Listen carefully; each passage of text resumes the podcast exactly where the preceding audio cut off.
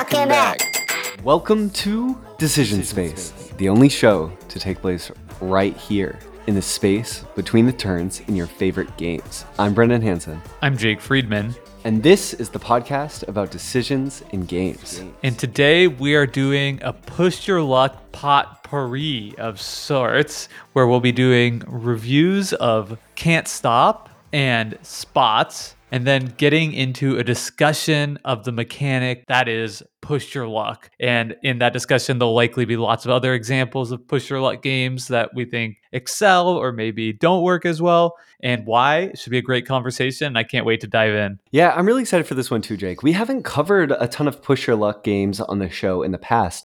And I think part of that is because in some ways we felt like we weren't quite sure how to approach taking our normal decision space lens and applying it to games of this genre. In some cases, maybe it felt like they were too light to get our, our the full depth that we needed in a conversation uh, to make a full deep dive of say a game like Can't Stop. Or in other cases, maybe we just didn't feel that it would appeal in the same way that it would to other genres. But there's a lot of good games in this genre, a lot of interesting games in this genre, and the types of decisions that are offered in this genre is so different than a lot of the games that we typically cover. So I think both of us are really excited to delve in. Should we start with Can't Stop? Yeah, I was going to ask is there any housekeeping we need to take care of here at the top? I know coming up next, we're going to have Ark Nova for our Mm. pre planners. That'll be coming up soon. Uh, our patrons have selected Food Chain Magnate. So we know those two games are on the horizon, not next week, but in the near future. So check those out if you want to get a little bit more out of those episodes when they come up. Thanks again to our patrons. If you're interested, we do have a Patreon where we would be delighted if you chose to support the show. You can get to that in the link in the description of this podcast or patreon.com slash decision space. Awesome. Thanks for that, Jake. So with that, let's get right into Can't Stop. So Can't Stop is a game first published in 1980 and designed by Sid Sackson, an American game designer who's designed countless games and is pretty legendary for setting a lot of the groundwork around game design in the United States, sort of in that key period and one of the most active people. Also known for Acquire, a really big game from that period as well. Do you want to give an overview of Can't Stop and its mechanisms, Jake, or do you want me to try to tackle that? Not too much going on here. And Can't Stop, players roll four dice, and then they will use those dice by creating pairs that enable you to move up this mountain. So for each value that you can roll on two dice between 2 and 12 represents a path to the top of a mountain and every player has pe- pegs, I guess, uh, that you'll be using to move up the mountain. So the way the game works is you roll dice and let's say I can create a pair of two dice over here as a 7 and these other two dice adds up to be a 9 then I get to move up one space on the seven path to the top and the nine path to the top. Then I get to either stop my progress there and pass the other player's turn, or as the name would imply, I can keep rolling to see if I can continue moving up those paths, or maybe I bust because I roll values that I'm not able to move up any of the paths that I've already started this turn. You can start three separate paths in one turn. And that would mean I bust and I go all the way back to the progress I was at when I started that turn. The first person to get to the top of three paths to the top of the mountain on three different tracks, that will be the winner of the game. And the game will stop right there in that very turn. And I think the only other rule that I would add is a really important tension in, in this game is multiple players can pr- be pursuing the same path at the same time until a player completes it, at which point all of the other players who didn't complete its progress are totally erased. They'll never be able to achieve that path throughout the remainder of the game. So Yeah, there's for a the lot of first to summit. The first to summit is the one who gets to claim the path. So that creates a lot of interesting tension uh, because as you're rolling them, there's lots of things that you have to evaluate because of the the two value and the the higher and lower value paths are shorter because they're less likely to roll. It's less likely you're going to roll a two or a 12. A two, you'd have to roll two ones. A 12, you'd have to roll uh, two sixes. So those are less likely to occur than being able to combine dice and the values that come out of them than a seven. So you have to move a shorter distance on those paths. So that's something you're evaluating when you're deciding what dice to go with for your, the three paths that you pursue. But you're also looking at your pro- the progress your opponent has made towards a given path and trying to think through is it worth it for me to move up this path to dedicate dedicate my roles this turn my opportunities towards going for it? Or am i just going to kind of concede early? And then if someone concedes a path early and isn't making progress maybe you say if you're ahead on it oh maybe i'm not going to i'm just going to pursue other paths right now because no one's making progress towards it so there's lots of good tension going on in a game of can't stop Jake, I wrote down some highlights of things I love about Can't Stop. Maybe I could just start with one of those, which is my favorite thing about Can't Stop is there's just obscene comeback potential. it feels like anything can happen so long as you have one turn left. Yeah. I mean, you can I mean, you can't win from like yeah, you could literally win from 0 in a single turn. Yeah. Right? If you get really really lucky with your rolls. So that's exciting, you know, that there's not a lot of games that give players the ability to end the game on the first turn of the game. And that's actually one of the fun, exciting things about this genre in general, right? It just can allow for turns that are so obscenely good that would never work in another game. Yeah it can also allow for turns that are so obscenely bad that they'd almost never work in another game too. And I think that one of the sort of things about Can't Stop that's a ton of fun is when you're taking your turn and watching it play out, right? But a frustrating thing about Can't Stop for me is how much downtime there can be if someone else is having one of those banner turns. You're sort of just forced to sit there and watch as it just rains money on someone else. Uh, and it can be a little bit slow. But I of, totally disagree with that. Oh yeah, you like watching the tension. I think that's like probably the most fun I have in the game when mm. like somebody's having a great turn and other people in the table are like, "Oh yeah, it's pretty good," but you're like, "You're gonna roll like one more time, right?" And then they're like, "Ooh," and the tension there. And if they do roll and then bust after making all that progress, that's devastating for them and thrilling for the rest of the table. So even though, yeah, it can be some downtime, it's getting more and more exciting on somebody else's turn with each subsequent roll because they're staking more on each roll. Yeah, no, absolutely. I think that, that that's a good point. And the social element of like goading other people into rolling, or even sometimes you can trick goad yourself into rolling. You've made a ton of progress. Uh, and then you make the decision like, oh, I've already progressed, say, eight spots on the seven track should I stop? Yeah.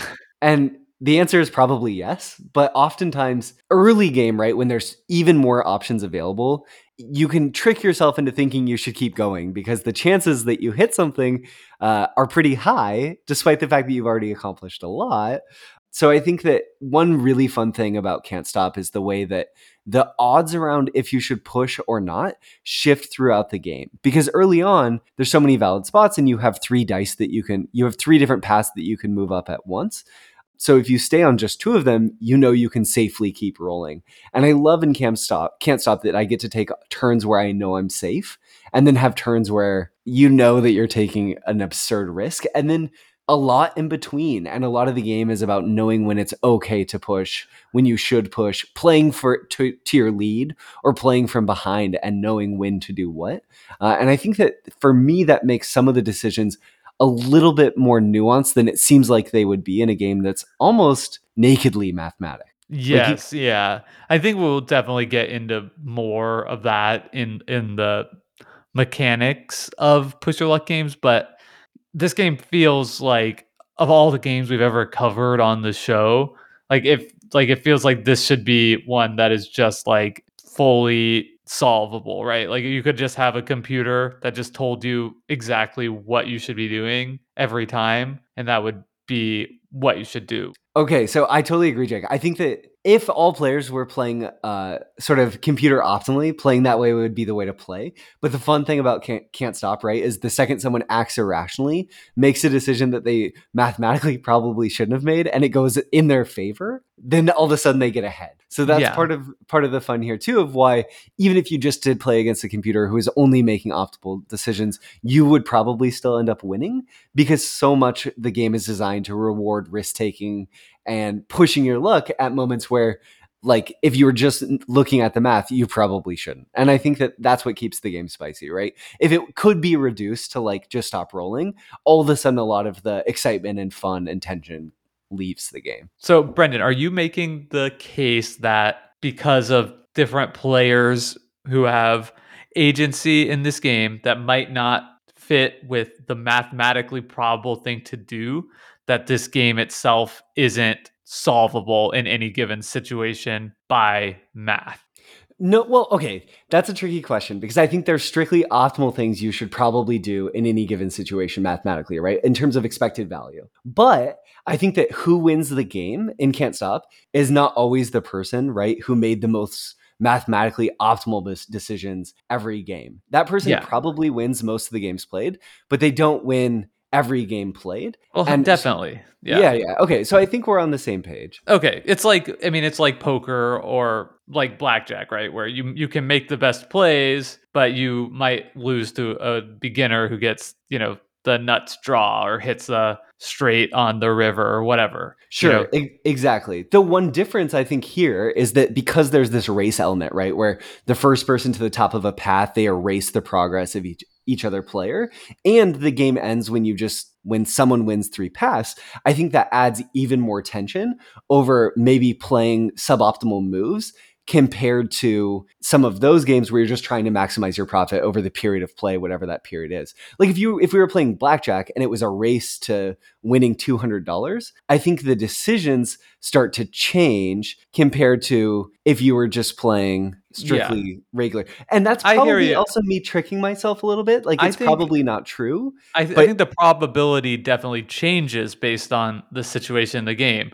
Like right the math would tell you, okay, your opponent is one step away from victory on the seven track. We need to keep rolling forever on this turn because it's so likely we'll lose. I think the case I'm making with Can't Stop is it's like very much a solvable game. Like any sure. given state, there would be somebody would be able to like create a computer program that could be very rudimentary that would tell you like you should roll. You should choose to, these two tracks. You should roll again. You should stop rolling here that's kind of what I'm saying, which I think it which makes... I think is absolutely true. Okay, all right, so we are yeah. on the same. We're on the same page. Yeah, yeah. But what does awesome. that mean for the game? Like, is that fun? I think that one of the benefits of Can't Stop is that it's not always immediately obvious what you should do. And you can't always make the optimal decision if you want to have a chance to win because of what you're talking about with endgame pressure, right?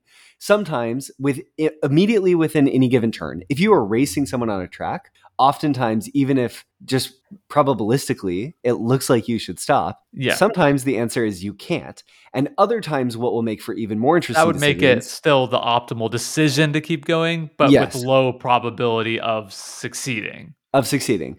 And the thing that becomes even more interesting because of the pursuing multiple tracks in Can't Stop is sometimes you'll be racing with someone on a, a, particular track. Let's say track number six, and you are maybe a few slots away from completing that one. But at the same time, you've made a ton of progress on two other tracks or one other track. And let's say one other track for the sake of this example. So then you're it, you know that if you can just finish the six, you'll can you could beat the other person's progress.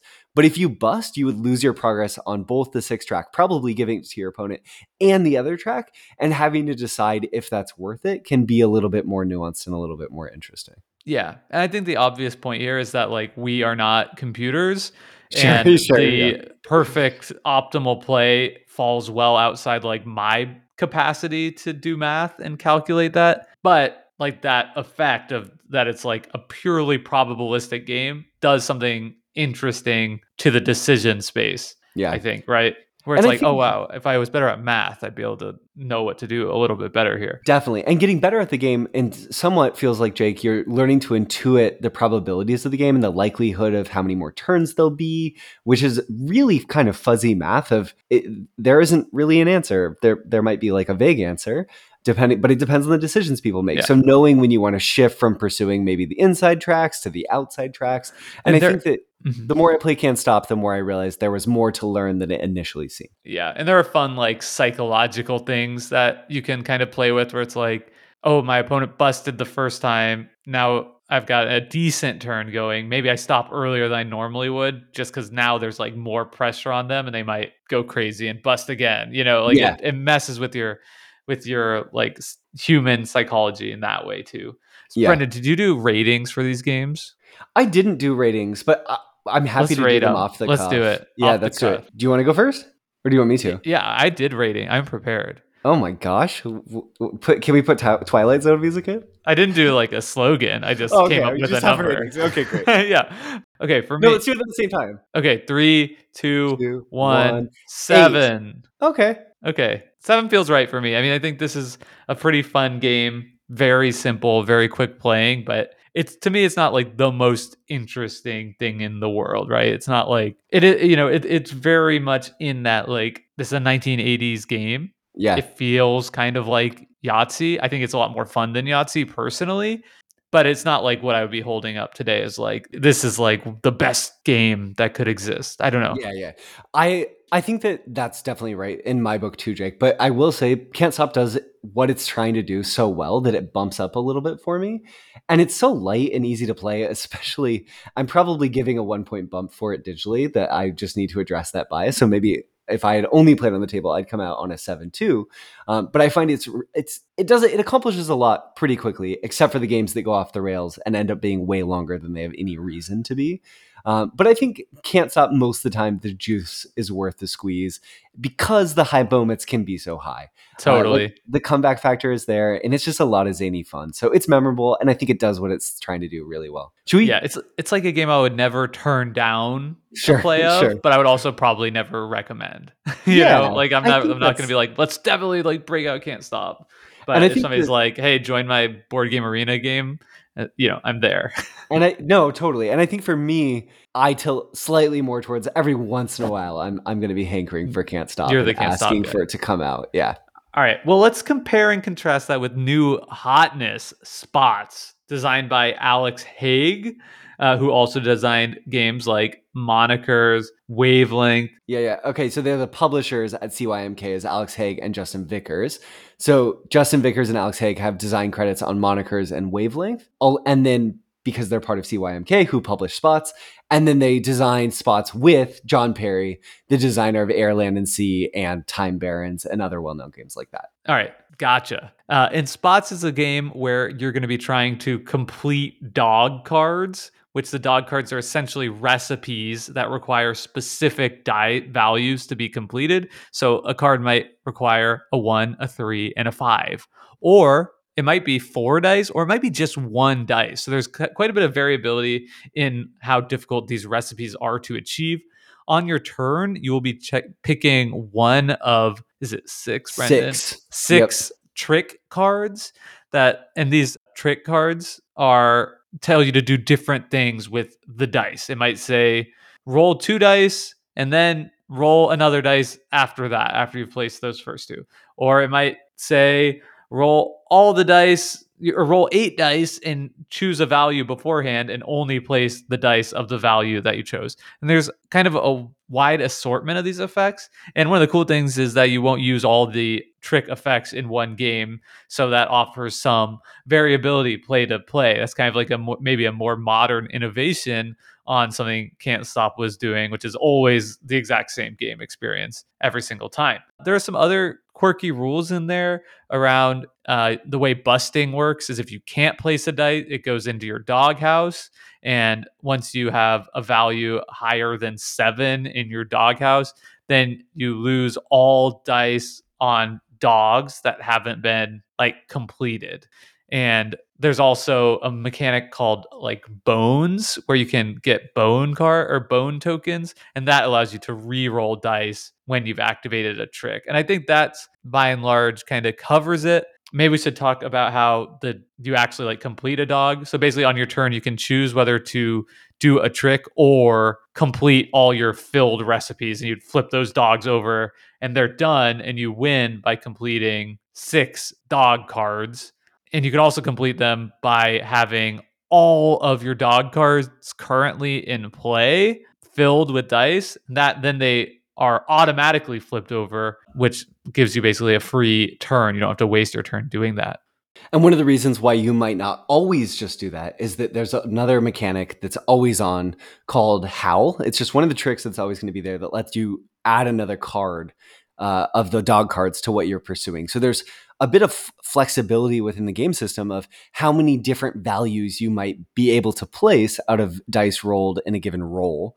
Because as you use this Howl trick, you can pull more cards in, and then you're trying to complete more dogs at once, which makes it harder to complete them all at once and score score in one go automatically. But it does mean you're more likely to roll the values that do come out because you have more spots just naturally. Hey, look at that spots. Nice. So, what are our key points on this one, Brendan? I see we have quite a few in the notes. We should start with that. It's adorable. You know, it, it's the art here is just incredible. It's a good looking dog game. The dogs are cute. There's one dog that has a just requires a one dice, and it's Brendan. You can imagine guess, where it is. It's where it's is it? Butthole. oh no, Bert, no. So I think Spot's presentation is undeniably incredible. It's one of the like most charming little games in a box I've seen in a long time. The bone tokens that you referenced, Jake, are actual little bone pieces that are really cute. And the cards themselves that make up the tricks are all die cut different shapes too, which I think is is fun. That they're not just like simple regular poker cards or something, or even tarot cards, but there's more going on with those as well. So it's really charming. It's also tactical because of the different tricks that are all available and the fact that when someone else uses them, uh, no one else can use them for that given round. You use five of them and then they all get flipped up again. And then the one that didn't get picked gets a bone tree added to it as an incentive for someone to use it in the future. I think that that creates a much more nuanced, somewhat more interactive push your luck environment where the decisions that are being juxtaposed aren't always the same and why you're choosing to pick something might not always be to help yourself but it might be to hinder your opponent's progress. Uh, so it ends up being a little bit more thinky than can't stop where you don't have a decision point. Your decision point in can't stop is just always to roll the dice. Here you're trying to decide how you want to roll the dice what dice you will get to use etc yeah and i think that is the key difference for me between the two games and something that I want to hone in on as we have this conversation around the push your luck mechanic, which is the way that it intersect like the way push your luck intersects with the size of a decision space mm. because the decision space size here is significantly bigger than in can't stop. In can't stop you have one action, right? You're always rolling your dice and then you're just choosing what to do. Here you have six different things that you could do that gives you a different way to roll dice, or in some cases, they don't roll dice at all. We'll talk about that in one second. So that already is like six times bigger on its surface. And then you have similar type of, you know, a decision tree from there about what you're doing with those dice placement you know are you going to re-roll? Some of the tricks allow you to like continue to roll push you know can't stop style until you choose to stop. So it's just a way way bigger decision space and to me i think that inter- th- that interaction is challenging with the push your luck mechanic. I think that mechanic works much better when the decision space is small and it is boiled down to a really you know a decision that you can quickly come to about i want to keep going or i want to stop. You know like the yeah. faster you can get to that point because that's the the fun of push your luck is do i push my luck here or do i not? the better and i feel like spot just has too many steps to get to that. Like the fun of that is subverted by other mechanisms in the game that are adding variability, right? It, but at what cost? For me, Spots feels a lot like an efficiency puzzle with push your luck dice rolling as a core mechanism, but it's but I wouldn't even maybe call it explicitly a push your luck game because of all the decisions offered to you, which I think some people might kind of guffaw at. Like, what do you mean spots isn't a push your luck game? And I know it is, it's a push your luck game, but so much of the decisions emphasize finding an efficient path through the the tricks that are there maybe trying to collect these bones slash treats that are available so that you can use those to almost ignore the push luck puzzle. Jake the more we've played the more we've kind of leaned towards finding ways to build up a ton of tricks and then just use those tricks to kind of create a win condition. You mean bones bones, excuse me, get all those bones to build up enough of them that you can just re-roll where it's almost a win condition that you have so many bones. It's like you have uh, inevitability at exactly. that point. Yeah. And that's to me why it feels like an efficiency puzzle almost more than a push your luck, at least in part. Yeah, I think that is a problem. We've been kind of calling it the like a, the big bone strategy, Strategy, right? yeah. Where by the time you have eight, you can reroll eight times or whatever. Sometimes way more than that. It's really plausible that if you have just a few, if you have all six of your dog cards out because you're taking the howl action when it's available to you, that you can win by filling six dog cards in a single turn. And even if your opponent has been, you know, going slow and steady, right? Get, you know, a few dogs here or there. It it feels like the big bone strategy is just like a, a way better way. Like it feels like it is goes just as fast as like the slow and steady and also Mm. doesn't have any risk because you have like that inevitability of like being able to reroll basically as much as you want. So we've just found that to be a little bit over centralizing of a strategy in our games. Yeah, and which I think has let some of the luster on this one uh, come off for me. I will also say, Jake, just generally, there's something about the affordances in this game. This is a concept that I think we're going to talk a lot in the back half of the show, which is coming up very quickly, where we talk more about mechanisms of push your luck in general.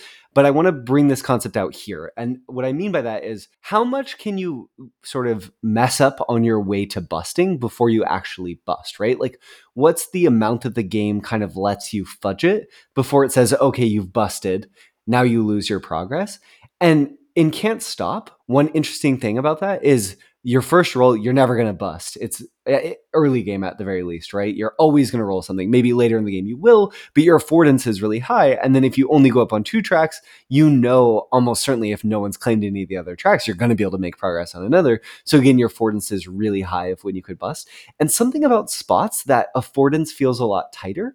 And I think that also is what makes it feel more puzzly to me around if I should be pushing my luck or not. So much of it feels a little bit more obvious of, oh, I just can't push my luck here because almost certainly I'm going to bust. So I just have to take a, a, safe option or try to choose something that will, a, a trick that will just not force me to bust. I, it just feels less flexible. It feels too tight in the affordances it gives you around push your luck. I think that intersects with the bone strategy in a sure. really unfun way because yeah on one hand yes i totally agree it, it, feels like so easy to bust on you know your first or second roll and if you're just cl- trying to collect bones and get all six dog cards as fast as you can like you just don't care about busting at all in the same way that the, uh, a player that's like maybe going a more i don't know traditional path through the game does care about busting because like I'm gonna I'm trying to complete all my dog cards in a single turn. So I just need yeah. like you know to get a big roll and you know, so two turns away from winning. I just want to roll a lot of dice, and I have six dogs that are completely empty. So there's a good chance that I'll be able to just get a decent amount of them covered right there. And then I'm trying to win the turn after that, and I have you know ten bones to spend re-rolling. Yeah. So you just don't care about busting at all. And I think like where the game wants you to push your luck to be, and this is what I felt in my first play before I kind of started figuring out, is in that decision of like, do I roll at all or do I take my progress with completed dogs? And the more I play mm. it, the more it feels like wasting a turn to complete a single dog is just like pretty bad. The incentive isn't quite there. It's just not yeah. quite something's not quite working for me. So anyway, my rating for this one is a four. What about you? Mine's like a six. I think it's so charming and beautiful. And I think if I'm looking for kind of a, an efficiency puzzle, it's kind of in that realm, but it's a little, it's just too long. It's too long for me, Jake, for what it mm-hmm. offers. Cool. All right.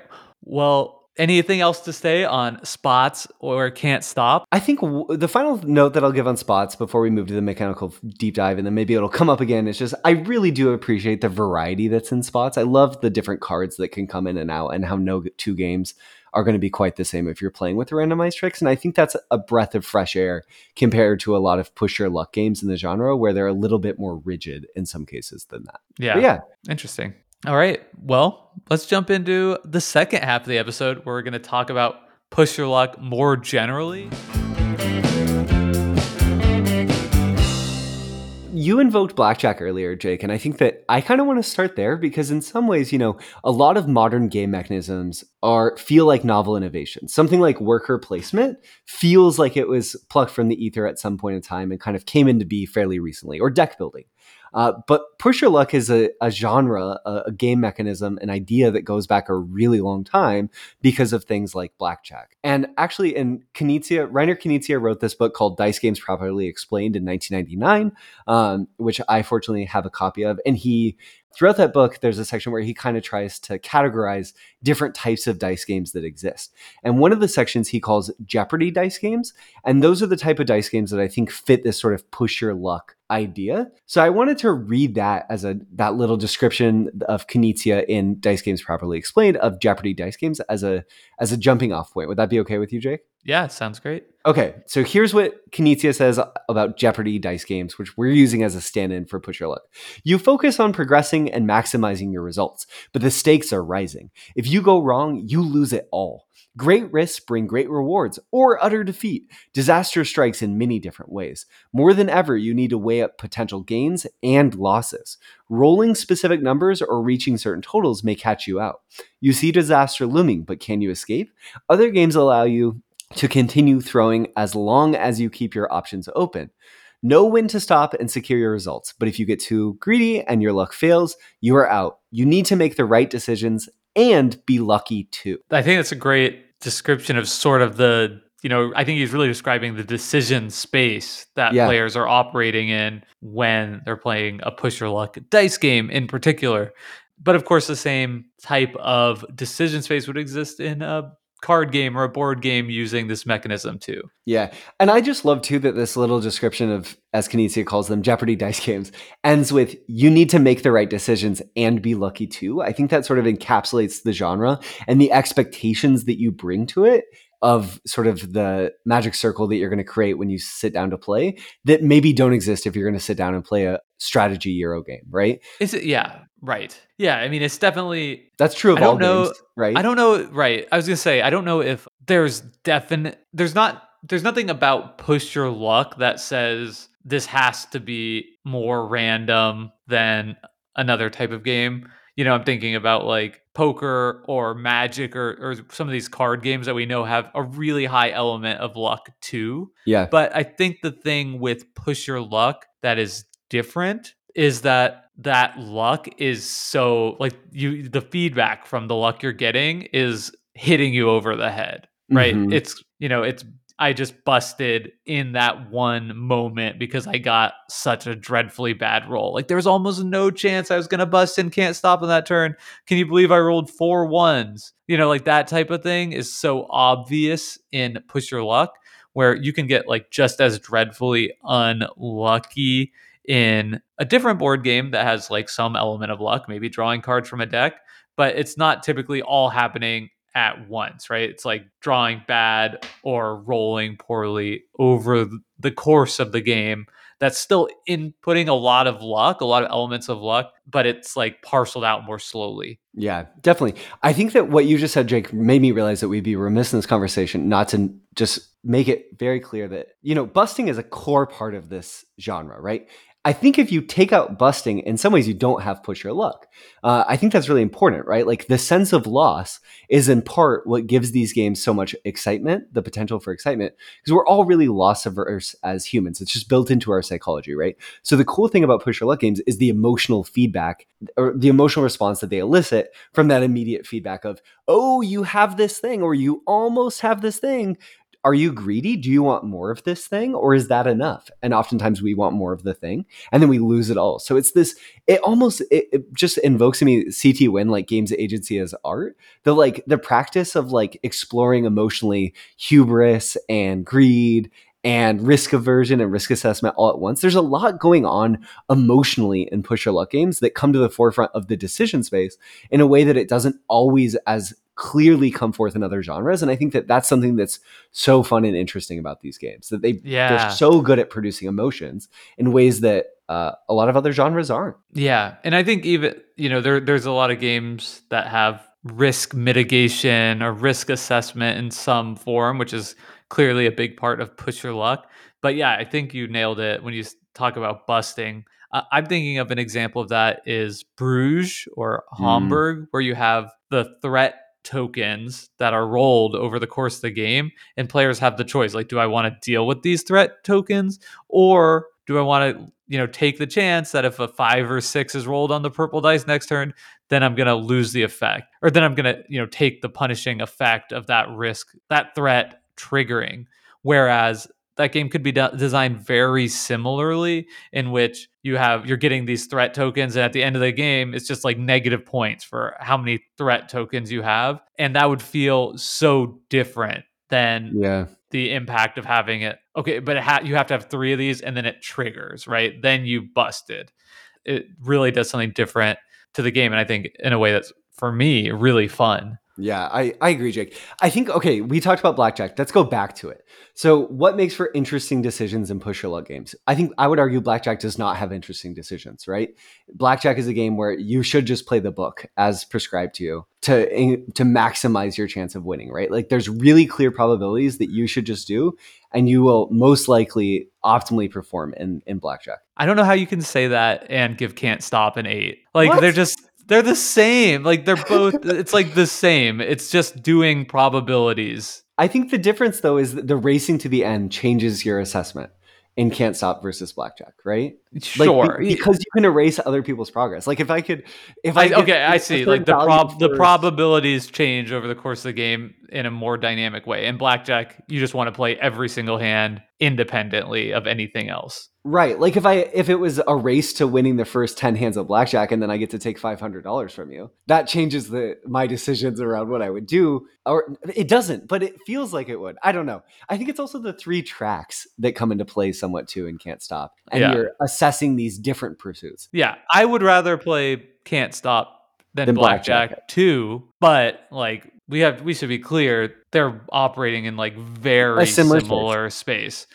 No, for sure. Okay, but then the question is, what makes for interesting decisions in push a lot games? Then, if we're going to go back to the frame of our show, looking at that, I have a few bullet points, and I'm just going to read some of them out, and then maybe we can delve more deeply into some some of them. So I think like fuzziness around when to stop in variable amounts throughout the game is important, right? Can't stop achieves that by having your turn be an opportunity that you could win, and not knowing how many more turns you'll get the loss of progress. Incentives to continue to push or stop, I think are both important, right? If you don't have something else you're considering, stop spots does that by when you fill up all of your dogs, you automatically achieve them. You have some Mhm. incentive to continue to push.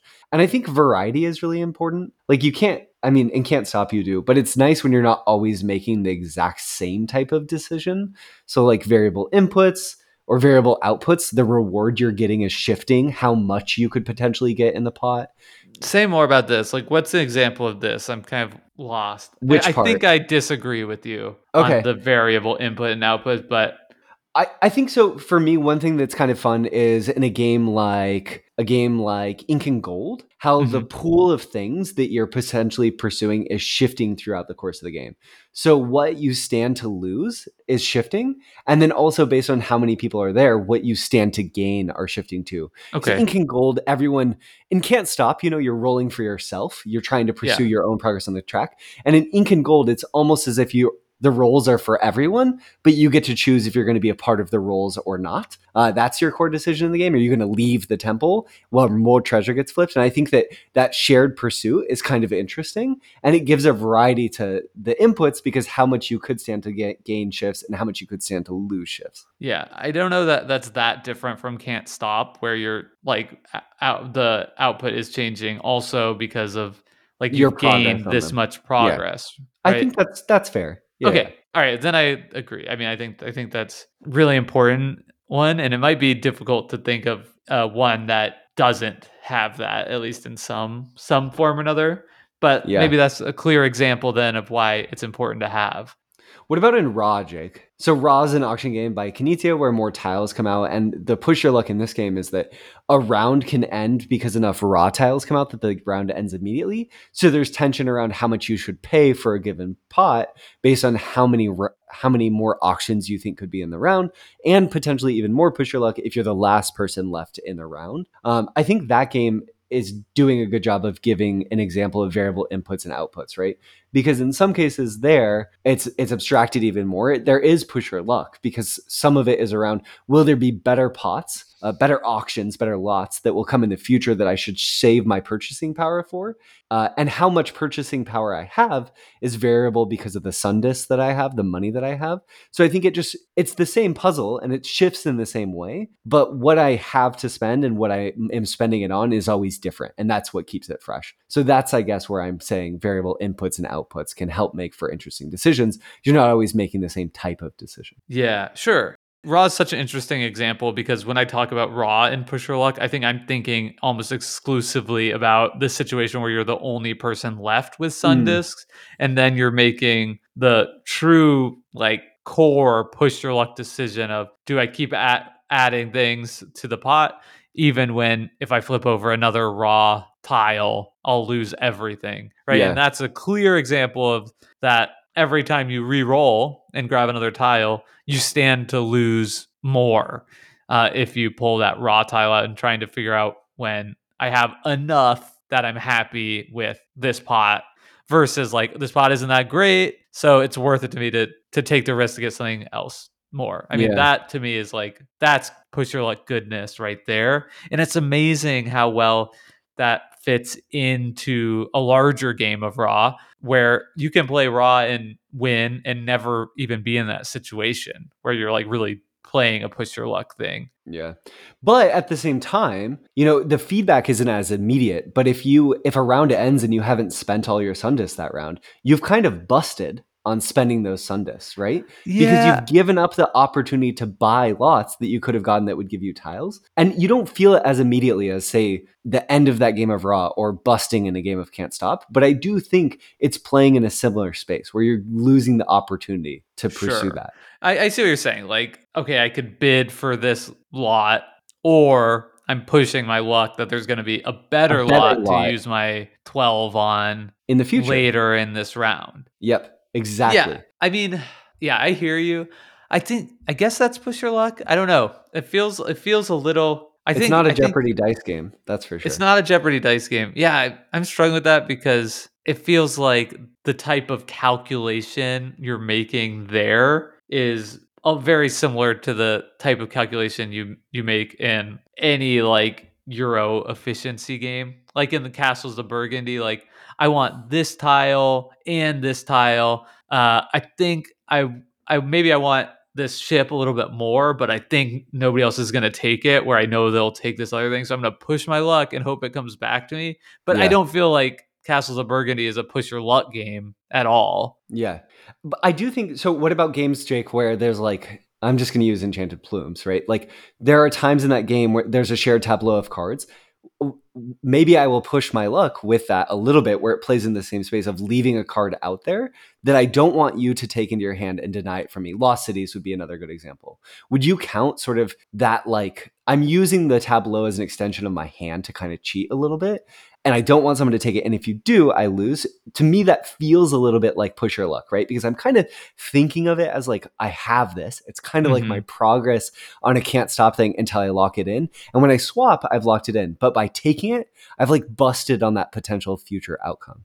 I, I- yeah, I don't know. For me, I think it might be less helpful to categorize all these instances as push your luck in a game. To me, if that feels more like like it, it's definitely risk taking and risk assessment. Yeah. But I don't know that all instances of risk taking and risk assessment in game is push your luck. I think Great. maybe you know like all push your luck is risk taking and risk assessment, but it doesn't necessarily work the other way right? Yeah. Like there's no there's no like I'm gonna keep going. Yeah. You know, Yep. like it, it- it's almost like if if another turn of another player is happening in between, then you're almost getting into like a different space. Does that make sense? Yeah, definitely. That similar feelings are evoked. It's coming from the same sort of decision space, but the because it's mechanically different enough, it's drifted away. I think that's really fair. One more just clear, maybe clearer example to kind of clear up some of the differences would be like if there's like a shared objective in a Euro game that like Mhm. everybody's trying to go for, Yep. Moving in another avenue, I'm like increasing the risk that somebody else is going to be the one to claim that objective before me. And if I'm just like going straight for it and passing up other opportunities, but I don't think these are push your luck games. Yep. Yeah. Okay. Agreed. I think that, that that makes a ton of sense. I appreciate you laying it out like that. The final thing that I want to add to that list of what might make for interesting decisions in push, push your luck games is that the affordances are well tuned, right? So like a game has to allow you to push your luck enough, but not allow you to push your luck so much that that's always the optimal choice. And having that variety in terms of how much the game offers you in terms of busting can add texture to the game and make it interesting. So if someone was designing a push your luck game, thinking of the affordances around busting as like your most valuable design knob, I think is a key starting point, right? So in Ra, an example is like how many spaces are there on that track? How many Ra tiles can get drawn before a round is over. That's the knob in a game of Ra. In Can't Stop, the knob is how many different things you can juggle at once, how many paths are going, that sort of thing. Yeah, I think it's a that's a great point. I haven't played Ra with not using the appropriate rules of how far you can advance, same. but but it does feel perfectly calibrated at the Yeah. different player counts. Yeah. You know, because if if it was shorter by a space or even two spaces, then you probably don't ever get into that situation where everybody's kind of like chanting, come on, like rah, rah, rah, as somebody's like trying to make their final pot as big as possible. And everybody else is hoping they draw Ra tiles out of the stack because it would already be over. Like Right. by the time it gets to that point. Or if it was two spaces further, then at the end of the round, it probably always is end by somebody completely filling up their row with, Yep. you know, whatever the good the good type of tiles are. Yeah. So I think that's the knife edge a lot of these games are balanced on, is how Yeah. well those affordances are turn- tuned. I agree with a lot of these. Like the fuzziness is key. And I mean, push your luck is so tied to probabilities that in a lot of these games, it's like you want like a probability chart. Like can't stop you. I keep saying this, but you really feel like you should just be like looking at like, okay, what are the odds again that you roll a four out of if I roll four dice that two of them will be added together to be a four. Like having just a table of probabilities in front of you when you played that game would feel helpful Yeah. and that i think that says a lot about like you know how maybe not fuzzy it is but the fuzziness as you t- keep pointing out is coming from player interaction right the way Yep. i don't know how aggressive brendan's going to be maybe i need to keep going because he's crazy and he's going to win on his next turn or, or whatever Sure. I think another game that does it even better than Can't Stop with with enabling player interaction to create the fuzziness is Rapido or Rapido or Excape. Excape, the Reiner Knizia.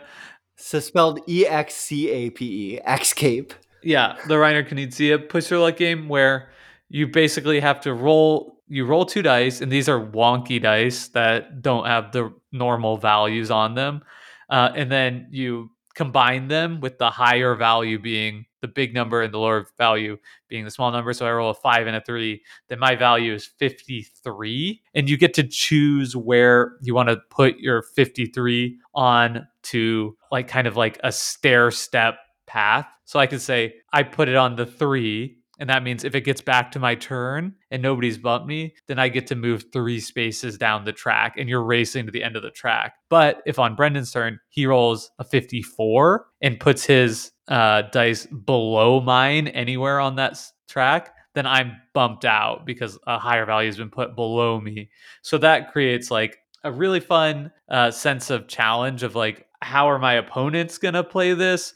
Uh, and they're going to play it differently based on where I am at the board. So I feel like for me, that puts that like kind of fuzziness of player interaction more to the fore in the decision making in a really fun way than in Can't Stop. And at the same time, it's like making it, it, it keeps that decision like very small. Like Yeah. the decision space in that game is so small. You never have any decision other than like, do I put this in like the zero through six slot? hmm And I think for me, like in push your luck games, keeping the decision space small is the the way to go because then I get to actually play with the probabilities, right?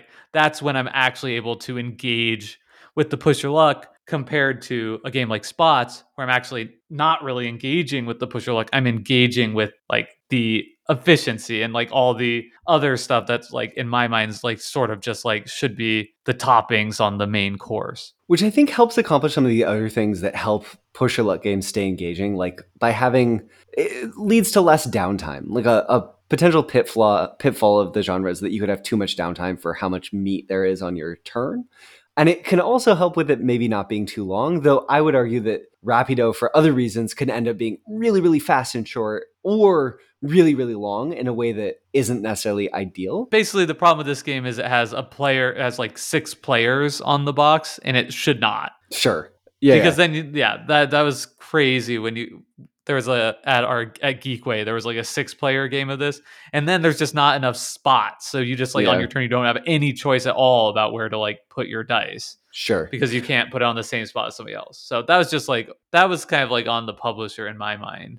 Which you know that that's yeah. I think that that, that can happen. But with can't with push luck games in general that don't have gates around when the game ends, I think in one of the things that can happen is because of the randomness of the way the systems are built a lot of times is there can be a lot of variance in the length of games, which is just something I wanted to highlight. Totally. Oh, I think that's a great point. Even can't stop sometimes you're just like, when is this going to end? Because everybody's yep. busting. Yeah. I think another thing, the genre ends up being pretty approachable if it's built around these really simple decisions in a way that I think is a, a, real highlight of the genre and something that can produce a lot of fun factor.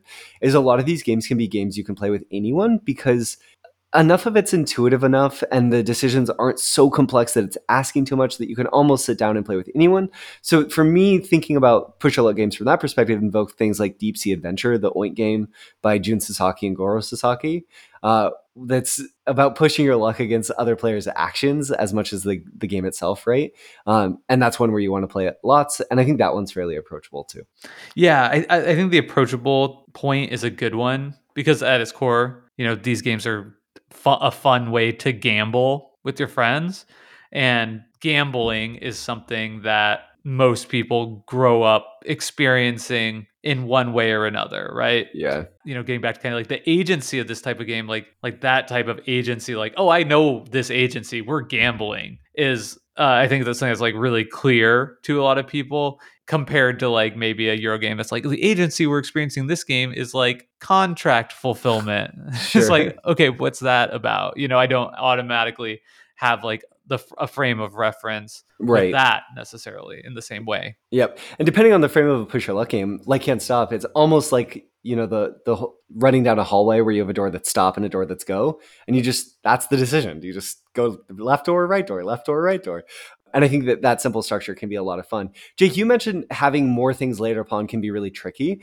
I think a game that a lot of people argue does it really well and does it right is Quacks of Quedlinburg, which layers purchasing decisions around what goes in your bag on top of the game that just adds enough of a, a little bit of fuzziness around what you might pull, uh, but also about what you're trying to pull that people really love. And then a game that came to mind for me that I've played a bunch and don't love that adds a little bit too much um, it certainly had its time. Is King of Tokyo, Richard Garfield's 2011 push up game, kind of styled around Yahtzee uh, in its core mechanisms.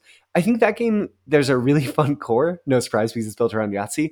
But a lot of the energy system and the buying of upgrades and cards ends up kind of distracting from the core of what's so fun there for me that it starts to fall apart in terms of wanting to go back to that well for me. Yeah. And to be clear, I think I'm talking about what I'm looking for in this game. Sure, I don't for sure. Be- yeah. begrudge anyone for lo- loving spots. It's a popular game. People really dig it. Uh, I've seen a lot of love for it online and in our Discord but and I feel the same way with Quacks of Quedlinburg. Uh, it's not for me, but clearly it's a beloved game by many, and more power to you. But I I've only played it once, and you know I, I felt the same issue with it, where it felt like the game was it, the, the play I had was just really long, and the fun part is pulling stuff out of your bag, not sort of yeah everything between it. And it did feel like the game kind of came down to like, you know, pulling stuff out of the bag as well. So like why all the do we need all this set dressing? I think for me, the games that I like outside of the super simple ones, and I do want to shout out a game called Claim It. That's like my mm. absolute favorite in these like just dead simple core push your luck experiences this is one where you're trying to like claim spaces on a grid to basically score the largest contiguous area by the end of the game you can play it on Yucata It's really simple, really fun. Highly recommend you check that one out. But I would say outside of those type of games, which I do enjoy, I like it when it's maybe a small piece of another game, but not of another bigger game, but not the whole game itself. So for me, Ra is a great example of that. You're not always doing this like push your luck puzzle, but it's really fun when it pops up in Ra.